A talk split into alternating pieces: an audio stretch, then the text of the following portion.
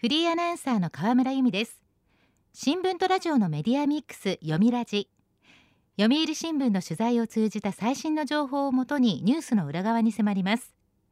早速今日のトークゲストをご紹介しましょう。今日も電話でお話を伺います。読売新聞編集委員近藤裕二さんです。よろしくお願いします。はい、よろしくお願いいたします。近藤さんには毎年この時期に箱根駅伝の見どころを解説していただいておりまして、今回で6回目になります。ご自身も箱根駅伝に出場経験がおありです。近藤さん、改めて自己紹介お願いできますか？はい、えっ、ー、と読売新聞の運動部で陸上など主にオリンピック種目を担当してきまして、オリンピックは2004年のアテネ大会から去年の東京大会まで5大会に関わりました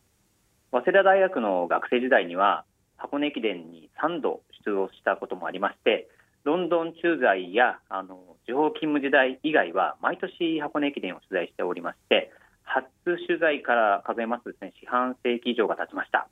えー、今も続けているランニングの経験も生かしながら今は編集委員としてスポーツにまつわるさまざまな記事を書かせてもらってます。なるほど。ということで近藤さんに伺う今日のテーマはこちらです。第99回箱根駅伝の見どころ。新年恒例第99回東京箱根間往復大学駅伝競争通称箱根駅伝が年明けの1月2日3日に開催されます。早速ですが今大会の優勝候補ズバリ教えてください。はい。えー、まずは今年の出雲駅伝全日本大学駅伝で優勝して大学駅伝3冠に王手をかけた駒澤大学が優勝候補の大本命になります、はい、前哨戦では、まあ、一強と言っていいほどの強さを見せました。その駒澤大学を追いかけるのが出雲駅伝全日本大学駅伝でいずれも2位に入った国学院大学です。そして前回の箱根駅伝で優勝した青山学院大学ですね。出雲駅伝は4位全日本は3位でしたけどもその層の厚さは相変わらず分厚いものがあります。それから全日本で3位青山学院大学とわずか1秒差の4位で前回箱根駅伝2位の順天堂大学も、まあ、優勝を狙う戦力はありますこの1強プラス3あたりがまずは優勝候補と言えそうです今年の駒澤大学は強いですよね。ですね。はい。えっと駒澤大学はですね、えー、出雲全日本とも大会新記録で優勝しまして、全日本では2位の国学院大学に3分21秒差をつける圧勝と、その強さは一歩抜けた印象があります。前回、花の2区で区間賞の田澤廉選手は、全日本の7区で従来の記録を43秒も更新する区間新記録を作るなど、さらにパワーアップしました。その上新たな戦力として3種目の総合記録を持つ佐藤圭太選手が入学しまして出雲の2区では区間賞全日本の2区でも新記録の区間にと期待通りの活躍をしています、はい、それから1年生ではもう1人ですね山川拓馬選手も全日本の4区で区間賞とエースも新戦力も極めて充実しています。全日本では出雲でアンカーだった鈴木芽吹選手が欠場したんですけどもそれでも8区間中5区間が区間1位か2位で他の区間もすべて5位以内と安定感も抜群です。大八木弘明監督は山登り山下りにも目処も立ってきたと言ってますので、えー、故障者さえ出なければですねチーム初となる大学駅伝3冠の確率はかなり高いのではないかと思います。なるほど。そして出雲全日本で躍進したのが国学院大学でしたね。そうですね。国学院大学の今期の目標は三大駅伝表彰台だったんですけども出雲と全日本はいずれも2位で達成しました。そのチームの軸を担っているのが前田康弘監督が常々4本柱と紹介してきた首相の中西大我選手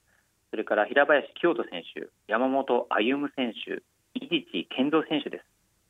出雲と全日本での2位も、この4人が主要区間できっちりと仕事をした結果なのですが、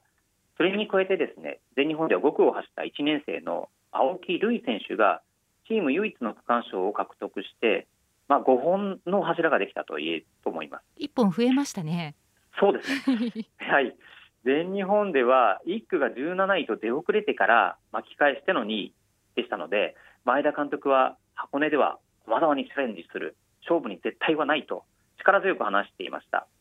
前田監督は駒澤大学出身なんですけども母校初となる三冠を阻止して自身が初優勝をつかむのかどうかそこにも注目したいところです。駒澤出身なんですね。知りませんでした、ね、はい、そして昨年の覇者青山学院大学はいかがでしょうか？はい、えー、2連覇がかかる青山学院大学は前回の箱根駅伝で2位に10分以上の差をつけて優勝したメンバーから2人しか抜けていませんので戦力ダウンはないと言えます。むしろ今季は関東インカレや全日本インカレで多くの選手が上位入賞していますから戦力は底上げされたんじゃないかと思います。ただあの4位だった出雲では安定感があったものの爆発力不足で3位だった全日本では2桁順位が2つと珍しくミスが重なりました。ただ全日本では7区でエースの近藤幸太郎選手が区間新記録を出して駒澤の田澤選手について区間2位になったほか1区で果敢に独走を狙った目片正弘選手など合計4人が区間2位とパンチ力も見せました。箱根への調整力はまあ毎年極めて高く原進監督は目標は往路も復路も制しての総合優勝と宣言してます、えー、巻き返しに注目ですね。はい。順天堂大学も出雲全日本で上位に入りました。はい。順天堂大学は出雲で5位。全日本は4位でした。全日本では3位の青山学院大学とわずか1秒差ですから総合力で優勝を狙う力は十分にあると思います全日本では6区の西澤優馬選手が新記録の区間2位で2位に浮上しましたが7区のエース伊予田達也選手が後ろから来た青山学院大学の近藤選手に1分半以上の差をつけられてしまったのが誤算でした。伊予田選手は関東インから1万メートルの優勝者ですから箱根ではこの悔しさをどう晴らすか注目です。それから順大といえばやはり東京オリンピックの3000メートル障害で7位入賞した三浦龍司選手ですが今季の駅伝では全日本の3区で3位出雲は2区で2位と高いレベルの力を発揮しています。ただ彼のポテンシャルはもっと高いものがあるはずで3度目の箱根で爆発力を見せられるかどうかもチームの優勝への鍵になると思います。なるほど、はい、その他の有力校というと？そうですね、えー、その次で面白い存在が創価大学です出雲では6位全日本は5位でしたけども全日本では2区で葛西潤選手が区間新記録をマークしてそこでトップに立っています。前回の2区で2位だったフィリップ・ムルア選手4区で区間賞を取った島津雄大選手を合わせた強力な3本柱が揃っていますしさらに1万メートルの28分台も青山学院大学と同数の13人と層も厚いので往路優勝した前々回の再現があってもおかしくありません、はい、それから出雲で3位に入った中央大学ですね。こちらもかなり戦力が充実してきました。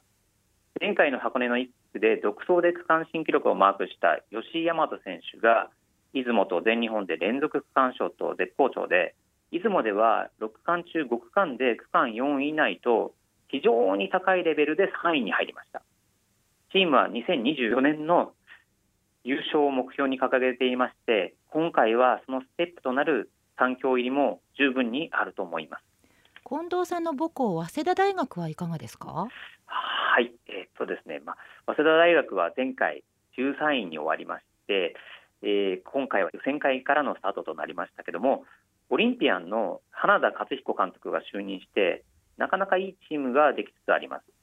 全日本では3区の石塚春人選手4区の山口智樹選手がともに区間3位で2位まで浮上する場面もありまして6位入賞したんですね、えー、エースの井川龍斗選手も予選会では日本人2番手の9位と、まあ、今年は充実しておりましてしっかりとつないでくれれば、まあ、個人的にはですね中央大学同様3強も見えるんじゃないかなと思っております。そうですか。母校の応援力が入りますね。はい。読みラジ。今日のトークゲストは読売新聞編集委員近藤裕二さんです。第99回箱根駅伝の見どころ。引き続きお話を伺います。さて近藤さん箱根駅伝上位の戦いはもちろんなんですがシード権争いも毎年気になります。そうですね。シード権争いの予想はですね、前回も東海大学、早稲田大学、えー、それから明治大学と力のある大学が次々とシードを逃しましたので、見通すのはまあ本当に困難というしかありません。はい、予選会を見ますと、トップ通過を果たした大東文化大学から2位明治大学、3位城西大学、4位早稲田大学、5位日本体育大学まで、まあ、それとですね、まあ、9位だった東海大学ですね、まあ、そのあたりもいずれもシード圏内に入ってきてもおかしくない実力があります。はい、まあ、そうなりますと、シード校もうかうかしていられないことになりますよね。東洋大学や東京国際大学も調子が上がらなければ転落の可能性はありますし、前回9位の帝京大学も出雲では関西学院大学に敗れて11位でしたので、まあ踏ん張りどころだと思います。また今大会には立教大学が予選会6位で55年ぶりに出場することになりましたけども、目標はあのシード権獲得に据えているので、まあ、どれだけ暴れてくれるかですね、楽しみにしたいですね。そうですね。はい。さてここまで大学別のお話を伺ってきましたが注目の選手についても教えていただけますか？はいまずは夏の世界選手権に現役学生として出場した駒澤大学の田澤選手ですね前回は2区で留学生を抑えて区間賞そして世界の舞台を経験して一回り大きくなった区間があります。出雲は体調不良をして区間日本人トップで全日本は圧巻の区間新記録でした。箱根では再び2区の可能性が高いと思うのですが、まあ、東京国際大学のヴィンセント選手が持っている区間記録の更新も期待できるかもしれません。はい、そして全日本の7区で田澤選手に、まあ、わずか14秒差の区間2位だった青山学院大学の近藤選手も楽しみですよね。本人は田澤選手にはやっぱりかなわないと全日本の後に言っていましたが、実力者は接近しています。学生駅伝では田澤選手が同じ区間で4連勝と圧倒しているんですけども再び2区で対決することになればどこまで食い下がるか注目したいと思います。駒澤の田澤選手と青学の近藤選手の戦いこちらも注目ですね。はい。他にはいかがでしょうか？そうですね順天堂大学のオリンピアン三浦選手は過去の箱根駅伝では1区10位と2区11位と、まあ、ちょっと不完全燃焼が続いています。ただ3000メートル障害ではこの秋のダイヤモンドリーグファイナルで4位入賞とさらなる飛躍を見せていますので世界で磨いたスピードをどんな形にして箱根路で披露してくれるかやっぱり期待してしまいます、はい、それから前回の1区で圧巻の独走で区間記録を作った中央大学の吉井大和選手も楽しみな一人です、まあ、再び1区なのかそれとも別の区間に来るのか。全日本6区は直前に帯状疱疹を患ってそれで区間新記録ですからどの区間に来ても目は離せませんね、まあ、あとは2区と3区の区間記録を持つ東京国際大学のヴィンセント選手ですね。実は怪我をしていたんですけどもかなり回復したとの情報があります。2区は日本人エースの丹所健選手が走りそうですので3区か4区か、まあ、どの区間に来ても桁違いの爆発力を見せてくれると思いますので注目したいところです。なるほど。えところで箱根駅伝今回が99回ということで次の2024年は100回大会ということになりますね。はい。えーと、100回大会はですね、えー、予選会を全国化することになっています。100回目の節目ということで、まあ、初の試みになります。ただ1回限りということなので実際にどのぐらいの大学が全国から参加してくれるかはまだ分かってないんですね。で実は、まあ、関西の指導者などに聞くとやはり20キロを走るランナーを10人揃えるのは、まあ、並大抵ではなく1年だけのために強化するのは難しいようです。金栗志宗さんが世界と戦えるランナーを育成するために作った箱根駅伝を続く100年でどのような形にするべきなのか陸上関係者には広く大きな視点で議論してもらいたいですね。そうですね。一方作戦面でいきますと区間登録ではエースをあえて補欠に回すということもあります。この辺も見どころですよね。そうですね。箱根駅伝では最大16人がエントリーしまして12月29日の区間登録で走る区間が決まります。一旦区間に入った選手はそこを走るしかなく他の区間へ移ることはできません。当日変更では6人の補欠選手と区間に入っている選手の入れ替えだけができてその際あえてエースを補欠に回しておいてライバルの動向を見極めることがあります。例えば2区と3区に最初に補欠選手を入れておいてライバル校の出方次第で交代選手を決めるなどということがあります。逆に他校のエースが補欠に入っている場合どの区間に投入されるのかなという判断も必要で交代枠をいかに使って駅伝の流れを作るかという駆け引きになっています。なるほど。そして来年2023年にはブダペストで世界陸上があってその翌年はもうフランスでオリンピック・パラリンピックですね。そうですね。箱根駅伝は、まあ、世界で戦える選手育成のために金栗思想さんが創設して今回で99回目を迎えるわけですけども去年の東京2020オリンピックでは順天堂大学の三浦選手が7位入賞。そして今年は駒澤大学の田澤選手がオレゴン世界選手権に出場と最近は現役学生の活躍が目立っています。来年のブダペスト世界選手権そして箱根駅伝が第100回を迎える年に行われるオリンピックパリオリンピックにも箱根駅伝をステップとして一人でも多くの学生ランナーや箱根駅伝の OB たちに出場してもらって悲願のメダル獲得を目指してほしいですね。選手たちの走り今年も楽しみです。ラジオ日本では第99回箱根駅伝の模様を新年1月2日の往路3日の袋ともに朝7時30分から完全実況中継します。読売新聞でも特集組まれますか？そうですね。あの新聞の方でもですねあのしっかりと当日のレースの模様を報じますし、まあ、オンラインでもですね随時、え速報を報じていきます。またツイッターなども利用してですねえー、随時情報を流していきたいと思っておりますのでぜひご覧いただけるとありがたいと思います。今日のトークゲストは読売新聞編集委員近藤裕二さんでした。近藤さん今年も箱根駅伝の情報どうもありがとうございました。ありがとうございました読みラジラジオワイティーン。ここからはラジオワイティーン。このコーナーは読売中高生新聞の投稿面 y ティーンと連動。10代のリアルな声をお届けします。読売中高生新聞では専用のスマホアプリ y ティーンを通じて全国の読者から中高生の生活にありがちなあるあるを大募集しています。ラジオ y ティーンは中高生新聞の愛読者である通称ワイタミから寄せられた面白い意見を紹介していきます。ここで紹介した意見は中高生新聞の投稿面で開催中の投稿レース YT 杯でのポイント3個けが加算されます。ワイタミの皆さんぜひ頑張って投稿してくださいね。ラジオ YT 今年最後のテーマはこちらです。2022年私の事件簿。驚いたこと嬉しかったこと失敗したこと落ち込んだこと中高生に今年一番の事件は何ですか？と聞いてみました。では早速ティーンの投稿をチェックしていきましょう。東京都中学2年の女子飴玉の舞さんの2022年私の事件簿。スマホが勝手に落ちて割れた。うわーって思ったけど新しいいいの買ってもらった。山あり谷あり。うわー